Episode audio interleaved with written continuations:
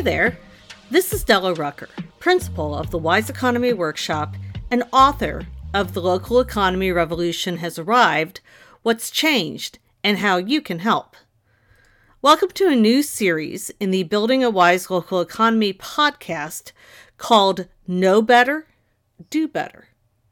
In this series, we're going to have real conversations with minority and underrepresented entrepreneurs and small business founders about their unique experiences. We'll talk honestly about the challenges these founders face and how a lot of the things that the majority culture thinks are helpful really aren't. But we will also dig into the opportunities that these founders find and how they can create solutions that the rest of us couldn't imagine. The title of this series is taken from Maya Angelou's famous quote Do the best you can until you know better. Then, when you know better, do better. I wanted to do this series so that those of us who have some level of privilege and those of us who care about building diverse entrepreneurship and resilient local communities can better understand two things. One, the challenges that underrepresented entrepreneurs actually face, which are often different from what we actually think they are. And two, the kinds of opportunities that they may be able to see and find and capitalize on that are different from what those of us who don't live in those cultures would be able to do. In the process, I hope that we who have these privileges learn how to have these conversations the right way in our communities.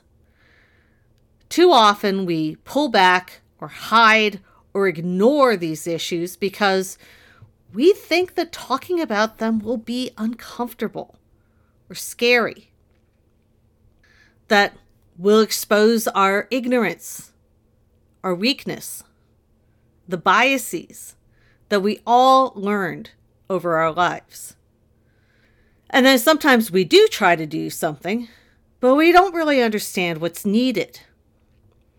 Or we participate in lip service or something that's mostly about making ourselves or someone else in power feel better. Or sometimes we simply fail to recognize that we're working from the wrong assumptions and from inadequate information. And when we do any of these things, we can make the situation worse instead of better. So I hope you'll come along with me on this adventure and learn with me how we can do better. This series is supported by the American Independent Business Alliance, which is building a strong local economy movement by supporting the growth and development of local business alliances.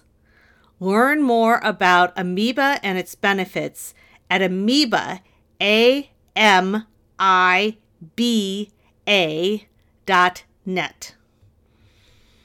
To start out this series, I'm excited to share with you this conversation with my friend and someone I truly admire, Nahamani Israel.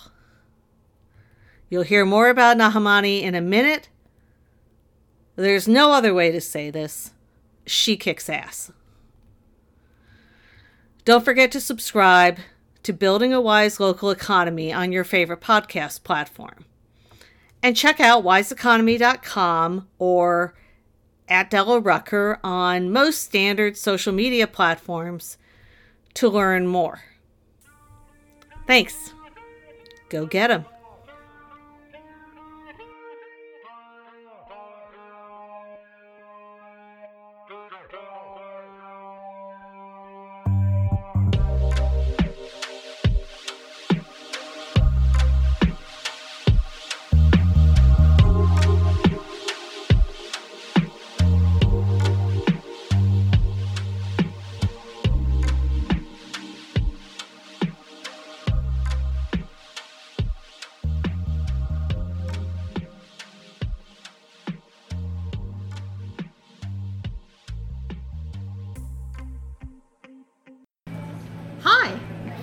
For joining us today. I'm Della Rucker of the Wise Economy Workshop and author of the book The Local Economy Revolution Has Arrived What's Changed and How You Can Help.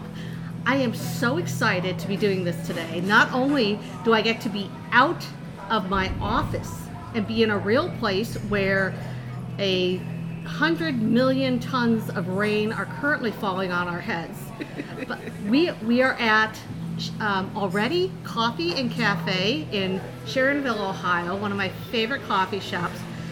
And wonderful lovely place. If you're in greater cincinnati check it out. And i am here with my wonderful friend nahamani yisrael who i am so excited to get to spend some time with because nahamani is one of well there's two reasons. One is that nahamani is incredibly accomplished. It, what she's been able to do is just it just blows my mind. And things I learned recently today about what she's working on were even more like, oh my God, really? You, you know, bow, bow, bow. Um, in addition to that, Nahamani is just, she's one of these people who just radiates happiness and love. And, and every time I see her, I just feel like I'm to just, just grin and be all happy for like the next 24 hours. And it's just the her existence. I'm to scooch this over just a skosh so that you get a much better Okay. view of her her incredible loveliness. She's also she's got the dopest hair of anybody I've ever known. I mean, it's like wow. Well, we're here today. I'm, I'm, I'm starting kind of um, a little silly, but we're here today to talk about some fairly serious questions. And we're going to try to do it as lighthearted and as friendly as we possibly can. But one of the things that's become apparent, especially to me, over the last few years, is that we don't, we who are, who have grown up white, who have grown up in the white, in predominantly white communities and cultures, we may have very good intentions, especially when it comes to helping entrepreneurs of color. And very often we don't we don't really we don't really get it. We don't really understand the uh, the unique challenges that they're facing, and also the opportunities that they can see and that they can access. That those of us who are, you know, you might say in the majority culture, at least for the moment. Um, I keep talking about the new majority with another project I'm doing. Um, I ain't going to be the majority for long. Nahamani has not only built an incredible practice here in Cincinnati where she is doing astonishing work. I it's not astonishing, that's probably not the right word because we knew you were going to be, you know, all kinds of wicked good. But she's built a hellacious practice here in Cincinnati. And she's also working very closely and very intently with black founders and founders of color who are both clients and people who are learning from her through a program called Ice House that she is the lead trainer for at the Greater Cincinnati Microenterprise Initiative. And you've heard me talk about that before. I'm on the board of directors.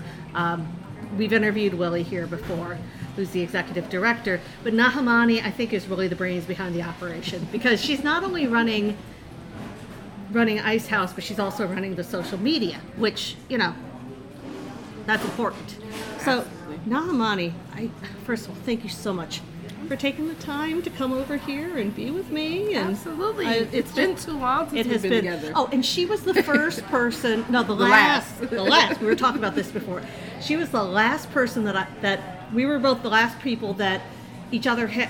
This I we didn't got, to, say. we got to go out to lunch right before the shutdown. What she so said. it was early in COVID, and there was news and there was information about like this is coming. Yeah. And we're like, okay, do we want to do this? We're like, yeah, we're gonna go and have Yeah, yeah. lunch. And we went and had lunch, and then like three days later, the governor was like, no one else gets to go out and have fun anymore. Ain't, ain't nothing gonna happen now.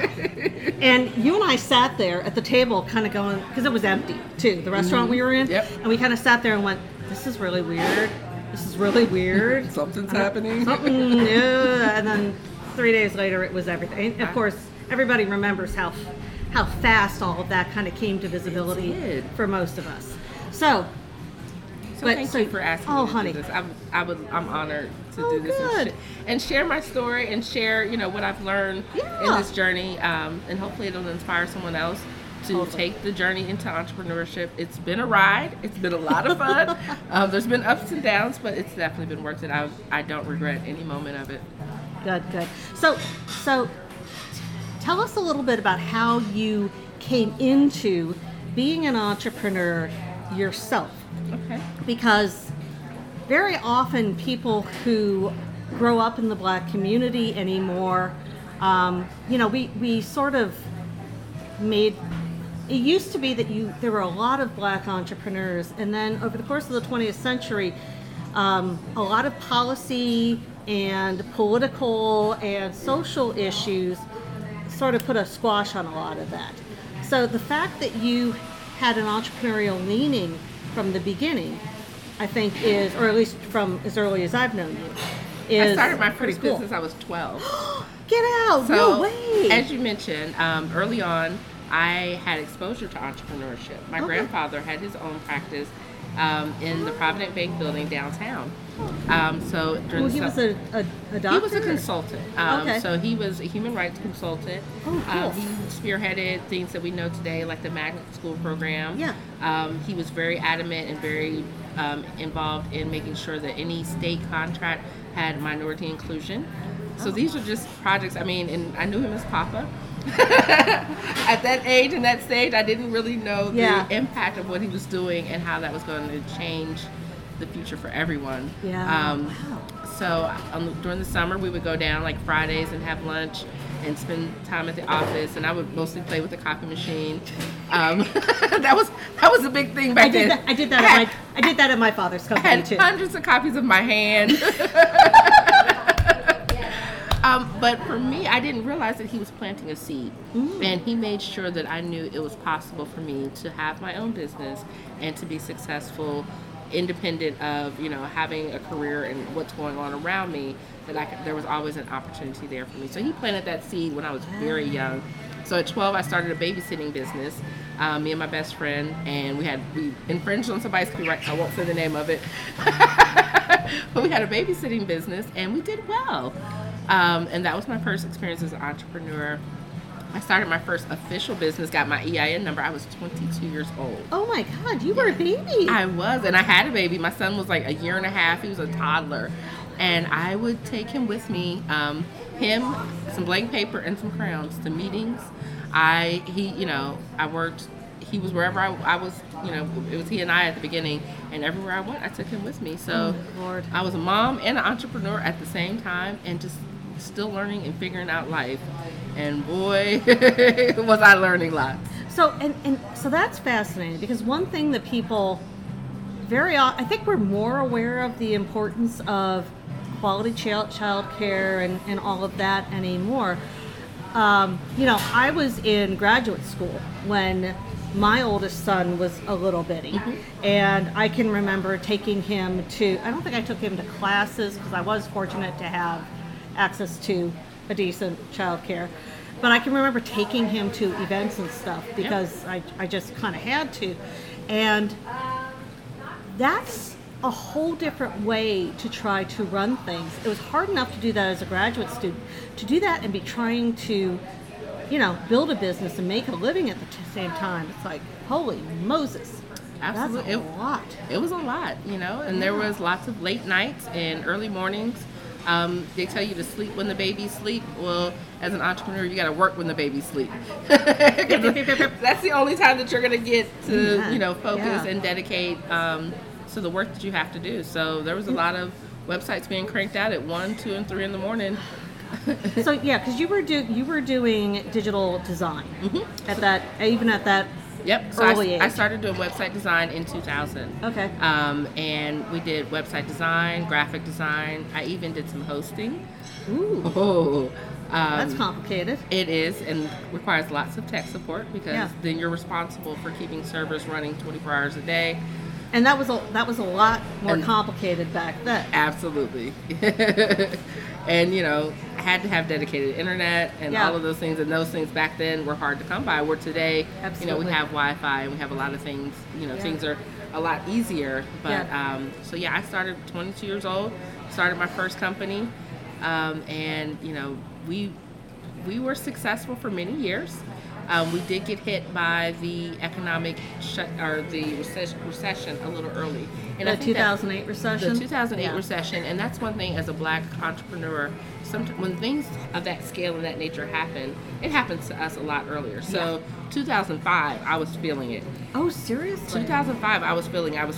Uh, clients were shutting down and pulling back on what they were spending on their websites. Oh, This was after the dot com Yeah. bubble had burst. yeah. Um, and I started feeling it and, and decided in late 2005 to actually go back into corporate and work there because I needed to provide for my family. Yeah. Um, so so so wait a second. So so the businesses that you had pre 2005, Mm-hmm. what kind of clients did you have at that point? Um, I had clients of various different types um, videographers, um, people that were creating cellulose insulation and products out of cellulose insulation. Um, I had a company in Phoenix, Arizona. They were using recycled denim in insulation. Oh. Um, I was working with a client in 2001 that was located in the North Tower of the World Trade Center. It was a financial investment client, and we had just built this really cool financial analysis tool Uh huh. in like July of 2001. I was um, pregnant with my daughter, so I Uh-huh. had her in late August. So Uh-huh. after the tool was built, I took some time off and had my daughter.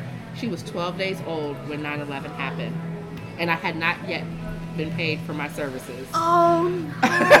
so I woke up and found out what was going on, and you know, was so worried that you know they Yeah. had gotten caught up in you know Yeah. the terrible tragedy. Um, and fortunately, all of the owners and leadership people that I had been working with came to work a little later than 8:45, which is when the plane hit. Yeah. Um, so they survived, but it Uh-huh. was probably a good six to nine months before they relocated to Jersey, and I was able to collect some Right. of what I had put into that work. Some of. Some of. Some of. Yep. And I think one thing that's that's important to keep in mind, and I don't know if this applies to you specifically, but is so often the case. So you mentioned that um, the black business owners and black-owned businesses tend to um, sort of feel a, an economic downturn. You said early, and I, I would also think more severely. I think we certainly saw that with COVID. Absolutely. But part of the reason for that is because, you know, we we're we've got good documentation in the U.S. about what the wealth gap looks like, and you know, for for me, when I've had rough years, um, my family was not very wealthy, but I was fortunate to marry into a family that had some good economic stability. So by the time we hit rough patches around 2008 and then around beginning of COVID and et cetera, you know, as a family, we had some some economic stability. I would not have had that when I was 18, but what you know, by the time those things happened, you know, I I had that blessing. Demographically, statistically, black business owners are much less likely to have that cushion to fall back on Absolutely. and especially if you're raising two little kids and you're having to take them to meetings Right. you're you're you're not working from a position of being like yeah you could take nine months to pay that bill yeah i know the building just fell down on you take your time it'll be fine i mean you're sitting there going like not How am I going to buy diapers for this new little human being, um, and you know, be able to put food on the table? Um, it was sca- it was some scary times. oh my gosh It, it really was. And you said it, you're exactly right. I didn't have, you know, the financial cushion to fall back on. We often don't have, you know, the ability to borrow yeah in, you know, a, in a significant way Yeah. so that, you know, we're insulated from some of the things that are happening Right. outside of us. So when things start to happen and things start to recede, you know, then we feel it and it, it impacts our day to day life and how we live, how we're able to, you know, continue. And you need inc- you need that revenue in order to grow the business. Yeah. So if you don't have that, you don't have that secure that extra safety net, it's harder to grow. It's harder to scale up. You Absolutely. know, I I was um, this round. I was very fortunate with COVID that the types of service offerings I have have been in high demand throughout the pandemic. But there were some scarce days, especially early on when everybody was still trying to figure out things. Yeah, we were all kind You of know, sitting in the corner so even even clients that you know had even clients that had you know ordered things prior to COVID and you know Uh-huh. and were, there were some of those that were like, hey, I'm going to need an extra 30 days to pay Right. you, or hey, you know, I know I ordered this massive package and it was going to be big and great and grandiose. Well, you know, because of COVID, I can't actually use it. Um, so there was some some revenue loss there early on.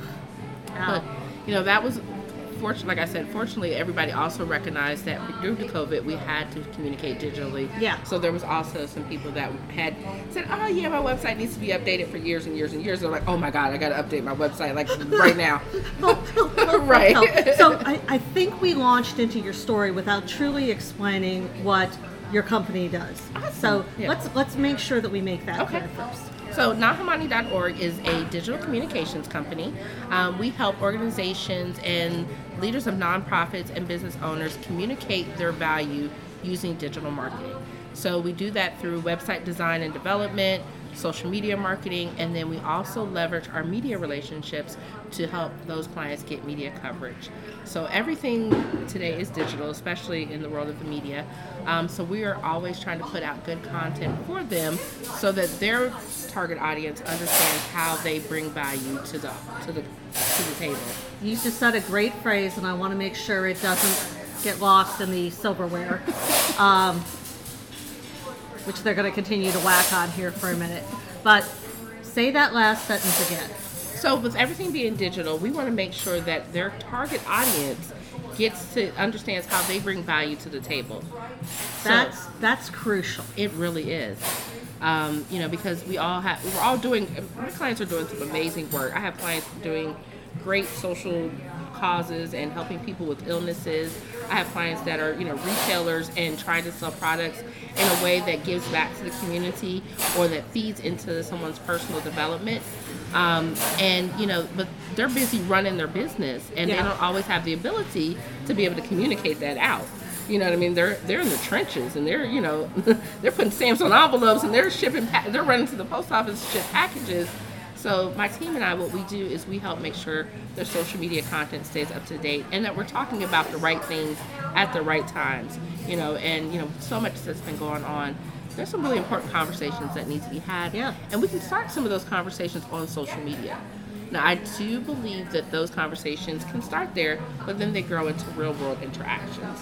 So, you know, if, even if, it, if we're talking about, you know, starting and growing a business, it's great to start that conversation online, but then how can we bring that into the real world and put some support behind people that are really trying to make something happen? So how do you do that? And, and again, I want I want to come back to this core topic. That not only is that incredibly awesome that you can do that for for your clients, but that it's it's so important, especially again for businesses that maybe don't have as much natural reach as um, as as you know the target or whatever. Um, and so I want to I want to pursue that a little bit, and then I also want to ask about including those kind of conversations in marketing, in that social media and real world. So first, what does it mean to take it beyond social media? And then the second question is, you're going to have serious conversations about serious issues, and you're going to start it in social media Absolutely. for a business or an organization that needs to get money from people. So I'm asking you two questions at once, Okay. which is totally not fair. That's okay. I knew you could pull it. I knew you could do So taking those conversations and starting them on social media, I believe that people do business with people. Hmm. So although you know your social media, you have a social media handle and your logo and your branding, there's a human being behind that. So making giving the people on the receiving end an opportunity to interact with that person. You know whether it's come out and meet with us at a function or a workshop that we're having, or be involved in you know I I work with Sickle Cell Alliance Foundation they're doing a, a sickle cell walk and they're doing things where people can come and be a part of this movement. And we are we are talking about some we're having some difficult conversations mm-hmm. on, and we're starting them on social and we're you know giving people a chance to voice their opinion and their side of things. And then we're giving people some meaningful and tangible things that they can do to help enact change because change doesn't just happen in a bubble. It doesn't just you know, we can talk about it on social media, but the real work exists out here in the real world, wow. and we need those people to come together and use their resources to make some change happen. And it doesn't really matter the number of followers that a person has, but what matters is that they are showing up in a true and authentic way.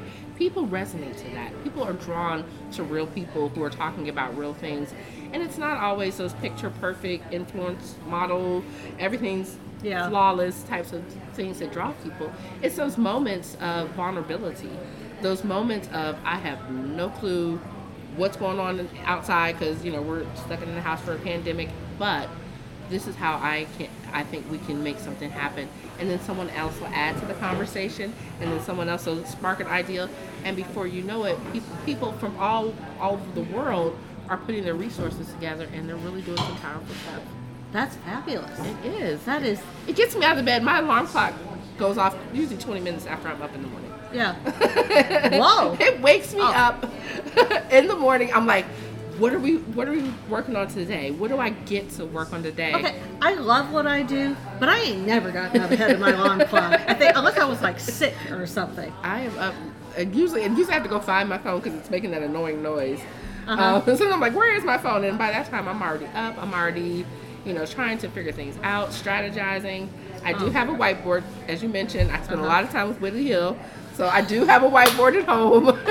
okay, so so that's a little inside ball. Um, one of the things that is like endemic with Willie is that everything involves a whiteboard session. There's a whiteboard in his office. He's turned one whole wall into a whiteboard yes. in his office. Yes. and uses every inch. And he's also very tall.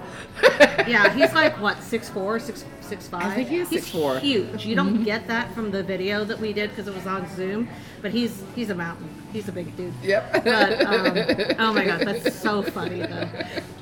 So you also through since we brought up Willie, mm-hmm. you are also teaching and and coaching and facilitating a new generation of underrepresented entrepreneurs. Absolutely. Through the Ice House training that's done by GCMI. She also handles, I, I think I said this before, but she also handles all of GCMI's social media, so all the good stuff that goes up there it's her and her team. She's got a great team. I do have a great team. So, um, well, yeah, Ice House is. We have two right now. Uh, courses going on. So yeah. in the evenings, we're teaching adult learners, and a lot of these are people low to moderate income.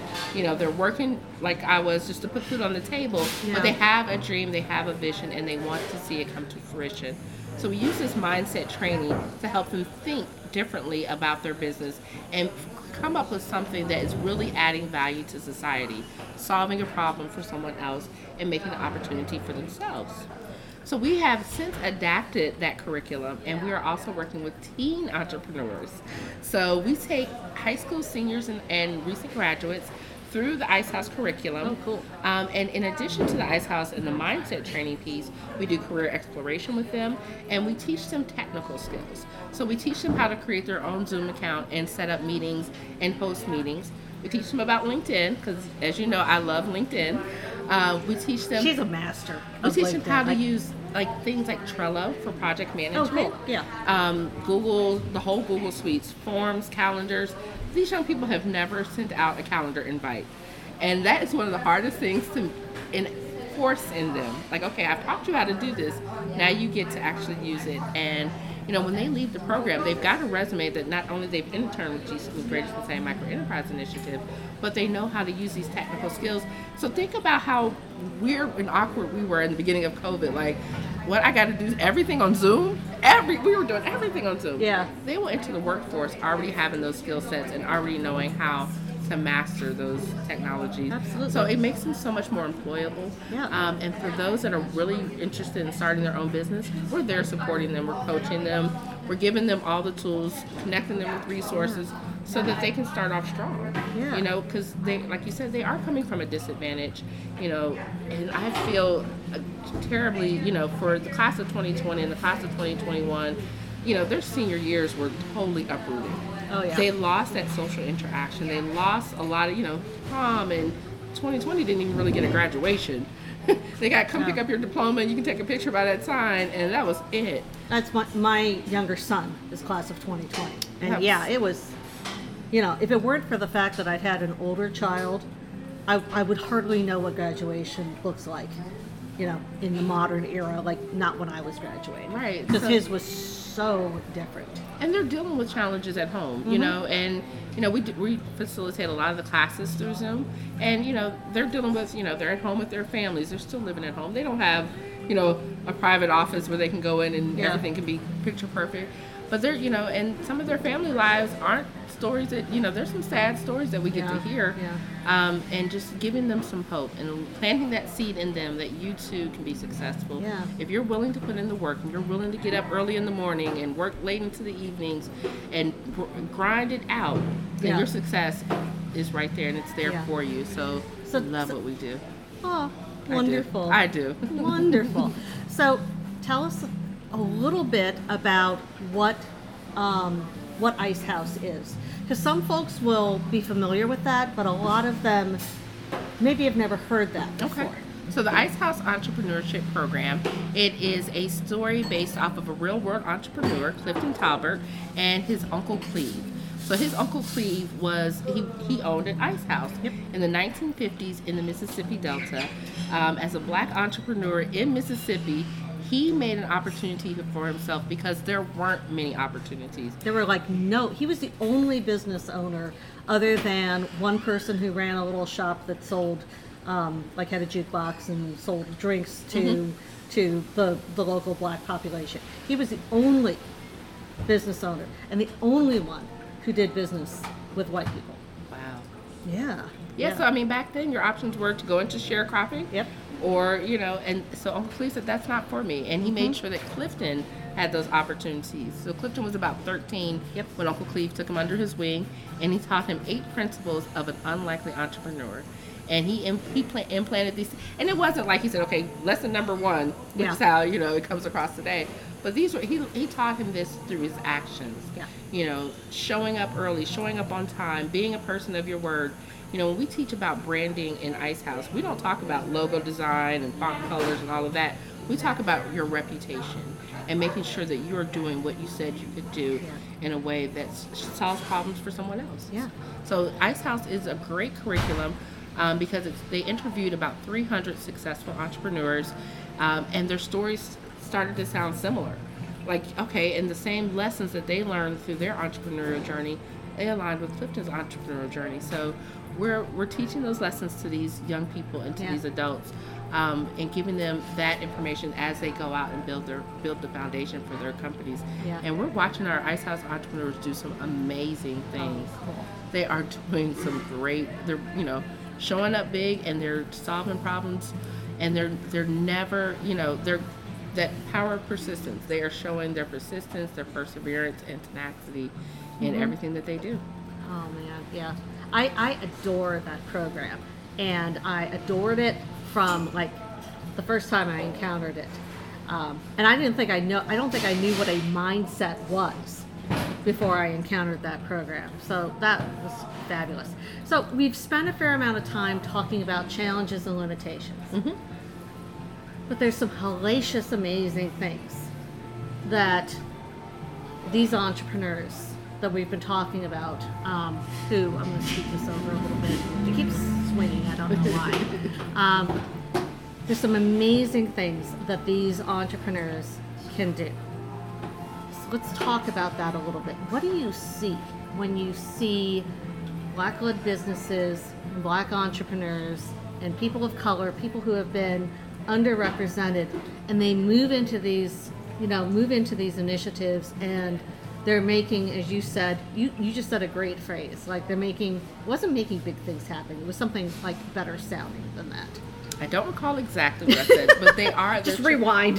they are showing up in an amazing way. There you go. That was that. That there. That there. So I think you know, with the black experience, you know, Mhm. some of these people are, you know, we're as a culture, we are very creative. We are great at making something out of nothing, or something that general society has said is trash and it doesn't have value.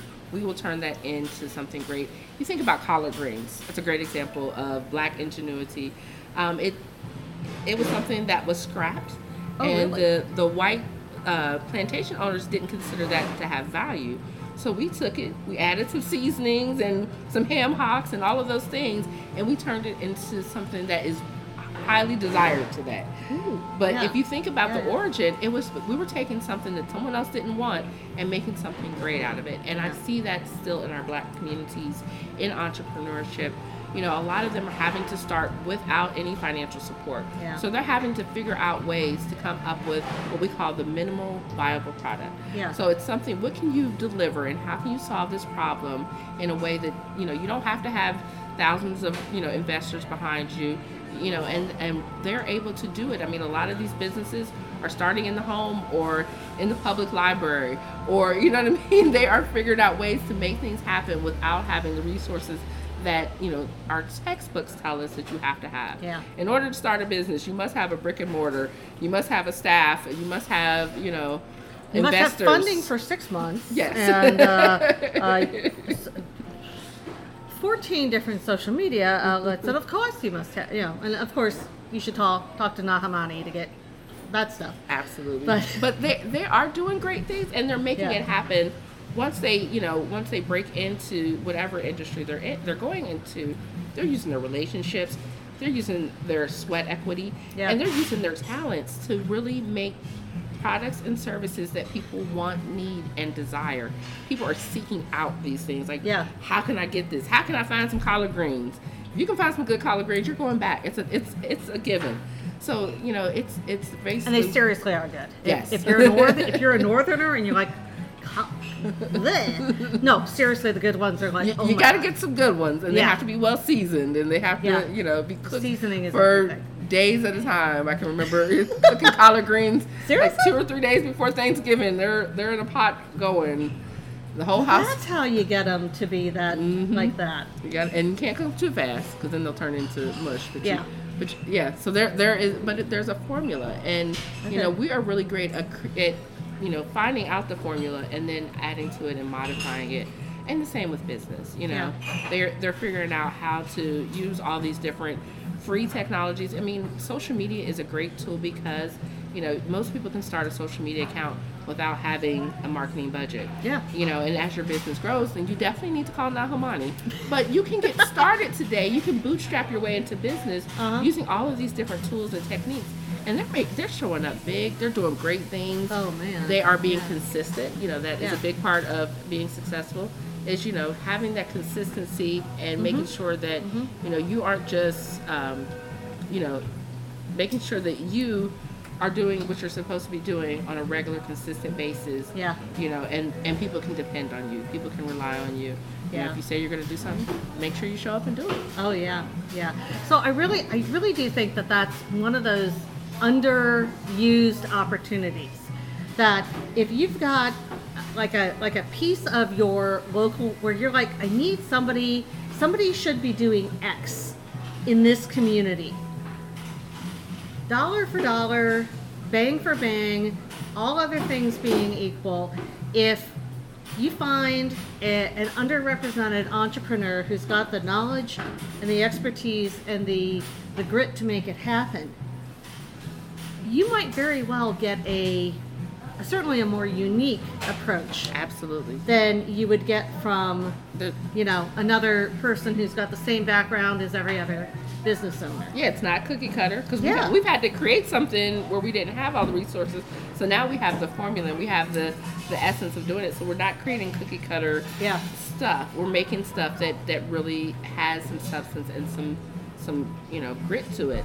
Um, and you know, so def- definitely, if you've got local underrepresented people in your community that are out there putting together products and services, definitely give them an opportunity to service your business, your home, however you can support them. You know, that's what allyship should look like. Yeah. You know, really supporting people that have you know brought something of value to the table. We're not saying to go out and you know buy crap, but go out and support these people and, and find out. We can buy crap anywhere. Yes, That's we can. Any flea market.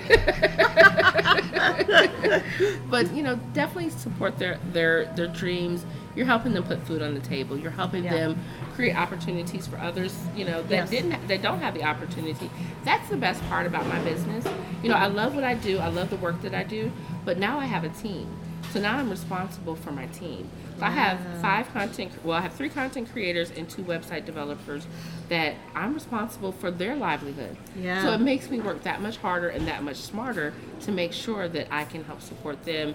And you know what I mean? So when you're giving someone, a small business owner, an opportunity, you're not just helping them, you're helping them make opportunities for others. and you're you are really unique now in that you are employing others because that's often not something that even really incredibly good black business owners get to do. So that's a huge testament to you, but that's also, you know, really a growth opportunity. So if you've got local underrepresented entrepreneurs who are able to go to the next level, helping them to get to the next level, whether it's funding or it's um, maybe more technical training.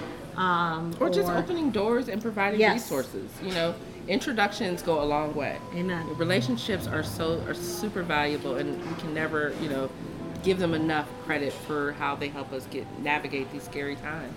Amen. So, yeah. Amen. So open doors, introduce people, um, let people know about the resources that are in your community. Don't keep them a secret. Do not keep them a secret. That would be the the so the place where we are is starting to close up. So I think uh, we're, we should probably go ahead and wrap it up. Um, but I could sit and talk to you all day. I know. I, I, could would love that. so do that. and I think sometimes we've come closer to that than we probably should have. but not today. Not today because we're going to get kicked out into the rain and then you know, and it's Friday afternoon. So Yay! We made it. It's Friday. Woo! I don't know whether we were fist bumping or hand slapping there. Well, we were celebrating. That is We're for sure. celebrating. yeah, that's that's what we got going on here. But uh, yeah, so This is a great conversation. Oh, Thank so you so much for having this platform and making you know having these tough conversations because there are they, we need to have them and we need Yeah. to like we're doing sit at a table and have the, the the tough conversations and come up with some solutions for them. 'Cause There are some solutions. There's a solution for every problem. So it's Well, and one thing that I've been saying for years, and I and I kind of said this earlier in this broadcast, is I am always so I grew up in an entrepreneurial family. I have been around entrepreneurs all of my adult life. People who are coming from a non-privileged background mm-hmm. what they bring to a business that unique perspective the ability to find a market that other people might have overlooked the ability to to speak in an authentic voice that stands out yes. from everybody else. I mean after all of these years i'm still trying to find my authentic voice. It's hard. And yet i see such amazing things that come from these, you know, entrepreneurs that lot of times people haven't really given a decent chance to. You know, Sure. I don't necessarily want to call them underrepresented. Maybe it's under resourced. Maybe it's untapped potential. I like I think that. it's I think I it's like untapped that. potential. Yes. Because that changes the whole equation. You there's something so unique in the approach, and it's hard to define. And of course, I'm talking in generalities, but pretty freaking amazing stuff. So, do you have any last words of advice for for folks who are basically trying to make their community better? Whether it's through an independent business alliance, working with independent business owners, or Main Streets, or urban planners, economic developers. Any parting words of advice for Well, I, these th- folks? I think the, all of those individuals that you just named, you know, there is a place and you there is work that needs to be done. Don't shy away from the hard work. You know, we all enjoy the fun times and getting to sit back and laugh and talk with people that we but have those tough conversations roll up your sleeves and be willing to put in the work that it's going to take for all of us to to help le- level that playing field to help open doors and to help provide you know opportunities for others so if you are looking to better your community you know pull back some of those layers and see what resources are out there in your community that people just aren't you don't always go for you know and, and that happens a lot you know in allyship you know everybody will gravitate to that one black business that everybody's talking about and Yeah. it has all where are the businesses that everybody's not talking about and how can we support them and how can we find them and how can we you know rally behind them and make life a little bit easier for them That's a that's a crucial piece. yeah it you happens know. a lot yeah, and, and unfortunately, I feel like sometimes, so so there's a two-edged sword. I mean, there's there's two ways that that situation you just described goes goes bad. One is that other people who should have the attention are getting it, but that also can often set up the the the business owner who everybody's gravitating to. It can set them up for failure.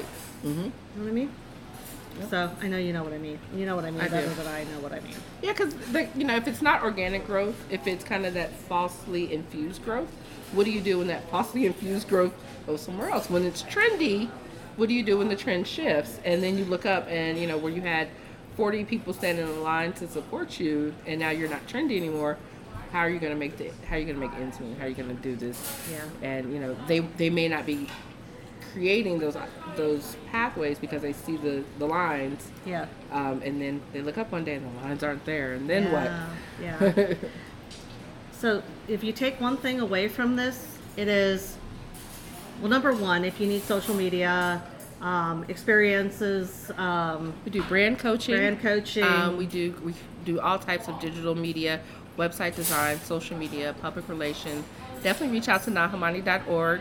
Um, I'm very approachable, so you know you can find me on social she media. Just, she just looks like such a you know. but- I'm super approachable. People text me, call me, inbox me, um, and I'm like I'm open to it. Let's have these conversations. Let's talk about how we can support your business, get the word out there about the events that you're doing and the work that you're putting in. We want to we want to see you succeed. So your success helps us be successful and provide more opportunities for others. So check me out. My website is n a h a m a n i dot o r g, and I'm at Manage on most social media platforms. Man, what's this? Manage Cincy. Manage Yep. Cincy. Manage so we've now found the new, you know, mayor of Cincinnati. I guess Not yet.